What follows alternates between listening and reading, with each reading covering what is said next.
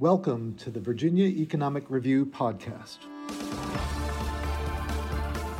My name is David Ihrie. I'm the Chief Technology Officer of the Virginia Innovation Partnership Corporation.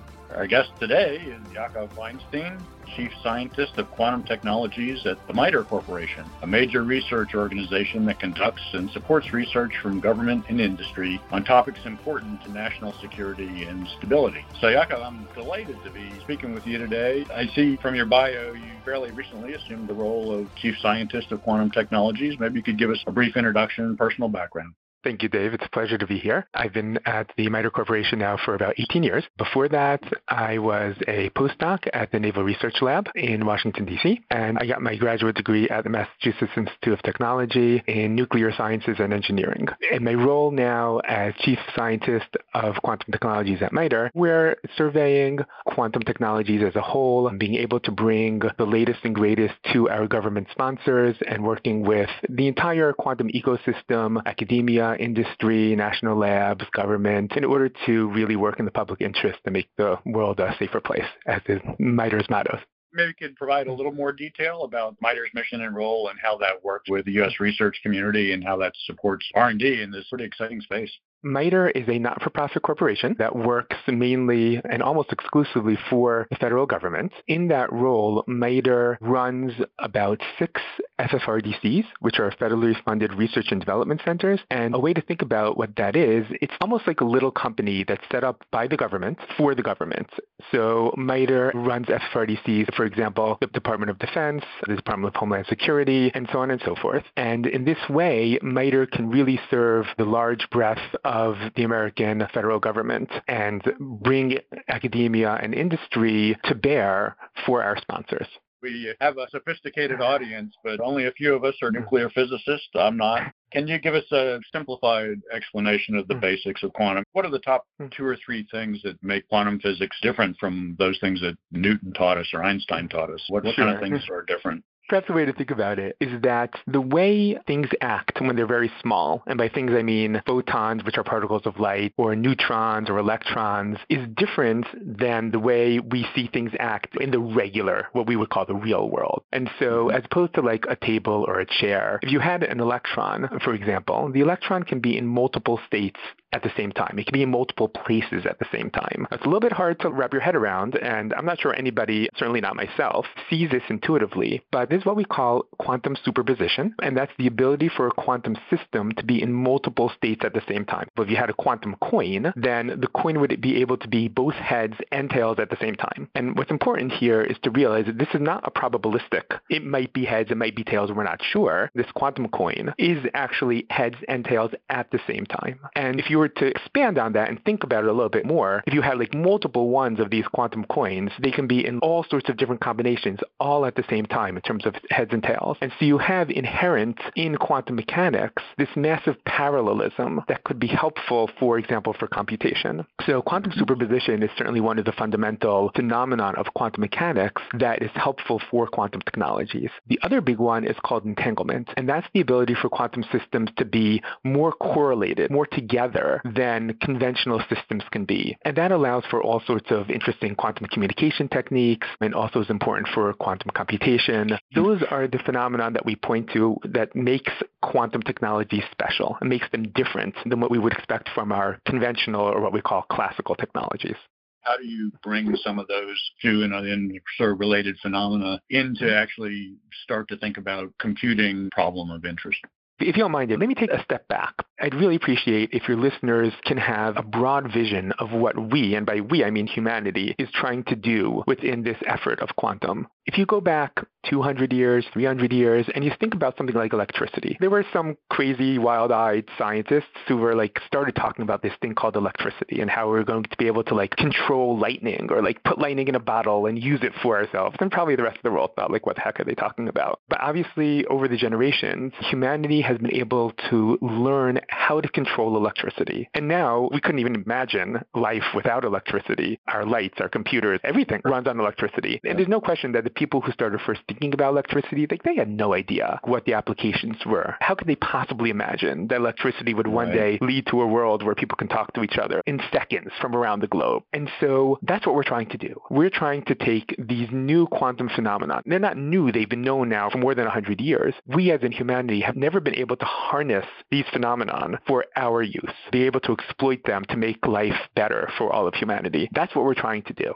Now, are we going to be successful? We don't know. Maybe. We hope so. Are these phenomena of quantum mechanics going to be the next electricity? Maybe. Or maybe they're the next fusion where we really don't have great success. That remains to be seen. But assuming that we can harness these phenomenon for the betterment of humanity, then we could start talking about some of these technologies like quantum computing. And if we had a quantum computer, again, a quantum computer now based on superposition, being able to exploit that massive parallelism that's inherent in in quantum superposition, there are certain problems that could be done more efficiently than can be done currently on regular conventional computers. So the first application of that, which was discovered in 1994 by a mathematician named Peter Shor, was the fact that a quantum computer, if it ever reached sufficient maturity, could break RSA. What that means is it can break current encryption codes. In general, you can send your credit card number over the internet without anybody stealing it because you can encrypt that number in a code that can't be broken easily easily by conventional computers. But that very protocol that you use to encrypt can be broken efficiently by a quantum computer more recently, there have been a number of like positive aspects realized for quantum computers. So, for example, a quantum computer can more finely simulate materials or pharmaceuticals because, in the final truth, for as we as humanity know, the real world is actually based on quantum mechanics. That is how the universe, as far as we know, runs. If we're trying to design materials or we're trying to design pharmaceuticals, we want to know how they work at their most base level. And the way to do that is to understand quantum mechanics. And we might try to simulate these things on our conventional conventional computers, and we've done an amazing job of being able to do that. But if we can actually simulate them on their most basic level using a quantum computer, that would revolutionize these areas.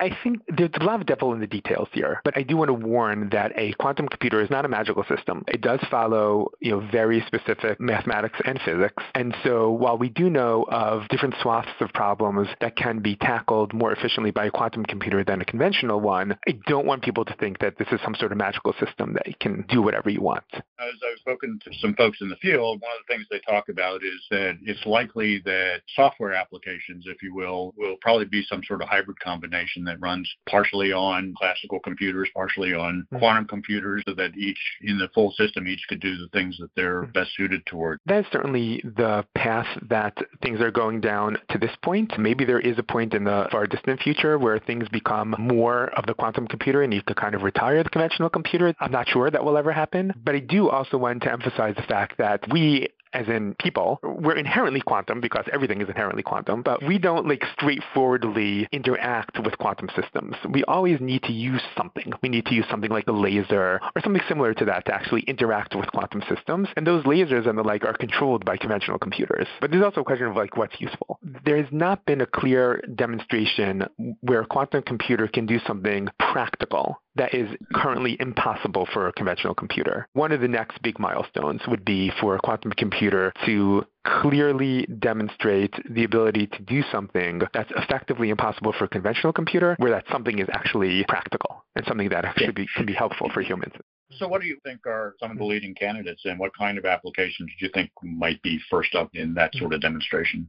A lot of people have pointed to optimization routines or types of machine learning as a first practical realization. And the reason being for an optimization routine, you don't necessarily need to get the best answer. We'd love to get the best answer, but sometimes it's hmm. more important to get a really good answer. I'm honestly not totally convinced that that's the way to go due to the way errors operate, but that again is arguable. I like pointing more towards the simulations, simulating a material, simulating a pharmaceutical as a, let's say, nearer term application of quantum quantum computers, but again, this is a really, really hard problem. Quantum yeah. computing as a whole is very difficult from a physics perspective, from an engineering perspective.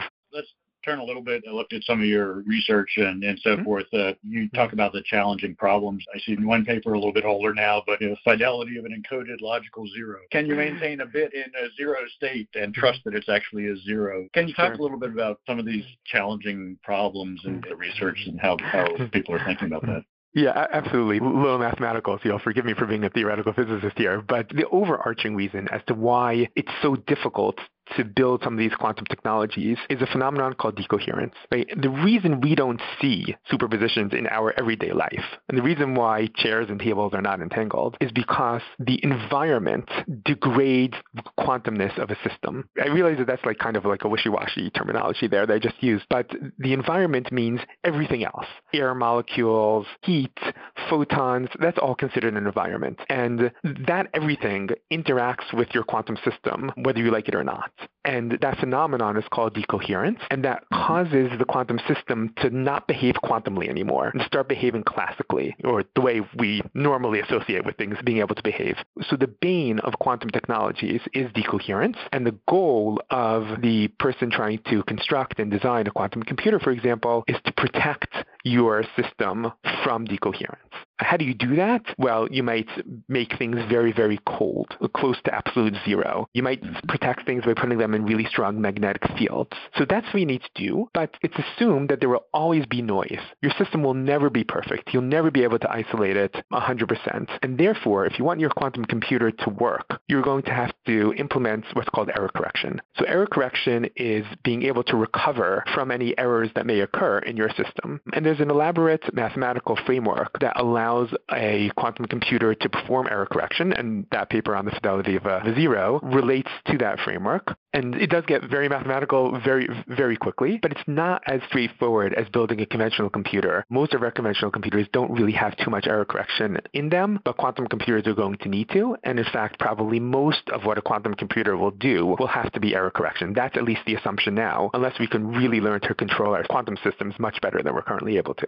How do you see these kind of technologies affecting our lives? Is that going to allow Amazon to deliver my packages by drone instead of by truck? What kinds of things do you expect to see? I'm not sure about drone versus truck. I'm not sure that's necessarily a quantum issue, but certainly for Amazon to be able to optimize the route that that drone or that truck takes, that's certainly something that you might see a quantum computer being able to do. There are other quantum technologies, for example, quantum sensors. So anyone interested in detecting magnetic fields or electric fields, quantum sensors can do that better than conventional sensors would be able to. But mm-hmm. really, for the moment, I think over the next few years, we'll start seeing some of these quantum sensors emerge that will either be be better performing or have a smaller footprint, allowing you to use that space for something else. This is a really exciting time, and I really hope that your listeners, even if they may not be physicists or mathematicians, can really appreciate the quest that humanity is on, looking at this new area of science and trying to turn that into an engineering discipline and turning it into something that can actually be practical for people certainly some of the potential applications for quantum computers, like the cryptology stuff you mentioned, the location near the federal government has a lot of value. As we start thinking about how to develop an industry around this, what kinds of things do you mm-hmm. think are possible? What can we do to help that industry evolve? So MITRE certainly benefited by being in Northern Virginia and in the Commonwealth of Virginia as a whole. Certainly, it puts us close to our sponsors, our sponsors generally being in the greater Washington area, but also it's a good place to find an educated workforce, which is important, something that certainly MITRE cares about. I personally am a big champion of STEM mm-hmm. education. We need to do more of that. We need to raise the tide. There are wonderful schools in Northern Virginia. MITRE has a few hundred interns every summer. So we are now in intern season, and we certainly take advantage of being in Northern Virginia by getting students from some of the wonderful high schools and universities that are located there. What kind of educational pathways do you think are most valuable there? Is it software? Is it nuclear physics? Is it material science? When I started my PhD 25 years ago, quantum was this thing that a bunch of weird scientists thought about. And I guess I was one of those weird scientists. And so, like, that's what I thought about. And the only way to even approach the problem was you needed to go, you need to get a PhD, you needed to research in the area, and that's how you walk through the door. Things have changed a lot. It's certainly having an advanced degree is still valuable, but more and more we want to get a multidisciplinary picture and from all educational levels at this point. We certainly need physicists, we need mathematicians, we need computer scientists, and they don't necessarily need PhDs. We need people coming with even a bachelor's. We need people coming from engineering. We need people to figure out like how to design some of these systems. We now really need somebody who can design a box to house this and give it the power and everything else that goes into it. How do you see that interplay mm-hmm. between the research community and the great work that goes on mm-hmm. there versus the national security imperatives of the U.S. and of our allies? At a minimum, we certainly want to be able to work with our close allies on problems like this. And fortunately, the United States is signing um, memorandums of understandings in quantum with a number of different nations, certainly Australia and the United Kingdom and Canada, but even beyond that into the EU. What we're trying to do in the grand scale is going to affect all of humanity. We hope it's going to affect all of humanity. We hope that it will. We have to be careful. I would like to follow up one thing that you mentioned that we hadn't really touched on. So you mentioned sure. quantum sensors. Can you elaborate a little bit more on that? That mm-hmm. seems like kind of a different thread than sort of the basic quantum computing. So how do those capabilities work? There are a number of different types of quantum sensors that work in different ways, but the idea is again to exploit the phenomenon of quantum mechanics in order to perform sensing in a better way. For example, as I mentioned before, detecting magnetic fields, detecting electric fields, even detecting mass, detecting something heavy. Those are all modalities that can be improved by using quantum mechanics. And so the basic element there, again, there are a number of different ways to go, but one way is to use the atoms themselves. And so, for example, I'll just give one example here, something called nitrogen vacancy sensors. So that sounds a little bit odd, but let me let me try to explain it. So diamond the regular diamonds that you might have, for example, in a ring, is made up of purely carbon. And we can imagine each one of these carbon atoms is attached to four other carbon atoms in a lattice, right, in this nice design that's repeatable. But what happens is, every once in a while, there's a fault. Something goes wrong with the lattice, with the carbons, and instead of a carbon, some other atom will take its place. And so if you ever see diamonds that are colored, like in the U.S. Geological Museum that they have down there in Washington, so you, those colored diamonds occur because they're not pure carbon. There's been some other element that's fit its way into the lattice, and that's what gives it color. So you can imagine, for example, then a nitrogen fitting into the place where a carbon should have been. Now you now have a nitrogen instead of a carbon. When that happens, right. nitrogen is a bigger atom than carbon is. It has more electrons, so it's bigger. And so if a nitrogen takes the place of a carbon, it'll actually knock out two carbons because it's a mm. bigger atom. And then what happens is that nitrogen has an extra electron because it has five outer electrons rather than carbon, which has four. And that electron just kind of like sits there. But you can use it because an electron can detect charge right? It can affect the mm-hmm. magnetic field. Yep. And so you can use that system to build a better magnetometer. And the nice thing about it is that it's effectively diamond. And so diamond is great because it doesn't matter how hot it is, it doesn't matter how cold it is, it doesn't matter how much pressure it is. A diamond will withstand all of that. And so that's one of the types of quantum sensors that we're looking at here at MITRE to use what are called nitrogen vacancy sensors because you have a nitrogen and then a vacancy because another carbon has been knocked out to build a better magnetometer, being able to detect magnetic fields better. Yaakov Weinstein, it's been a great pleasure uh, speaking with you. Really informative. Thank you, Dave. It's a pleasure, and I hope to see the growth of quantum technologies and the quantum industry in Virginia. This podcast has been brought to you by the Virginia Economic Development Partnership. Thanks for listening.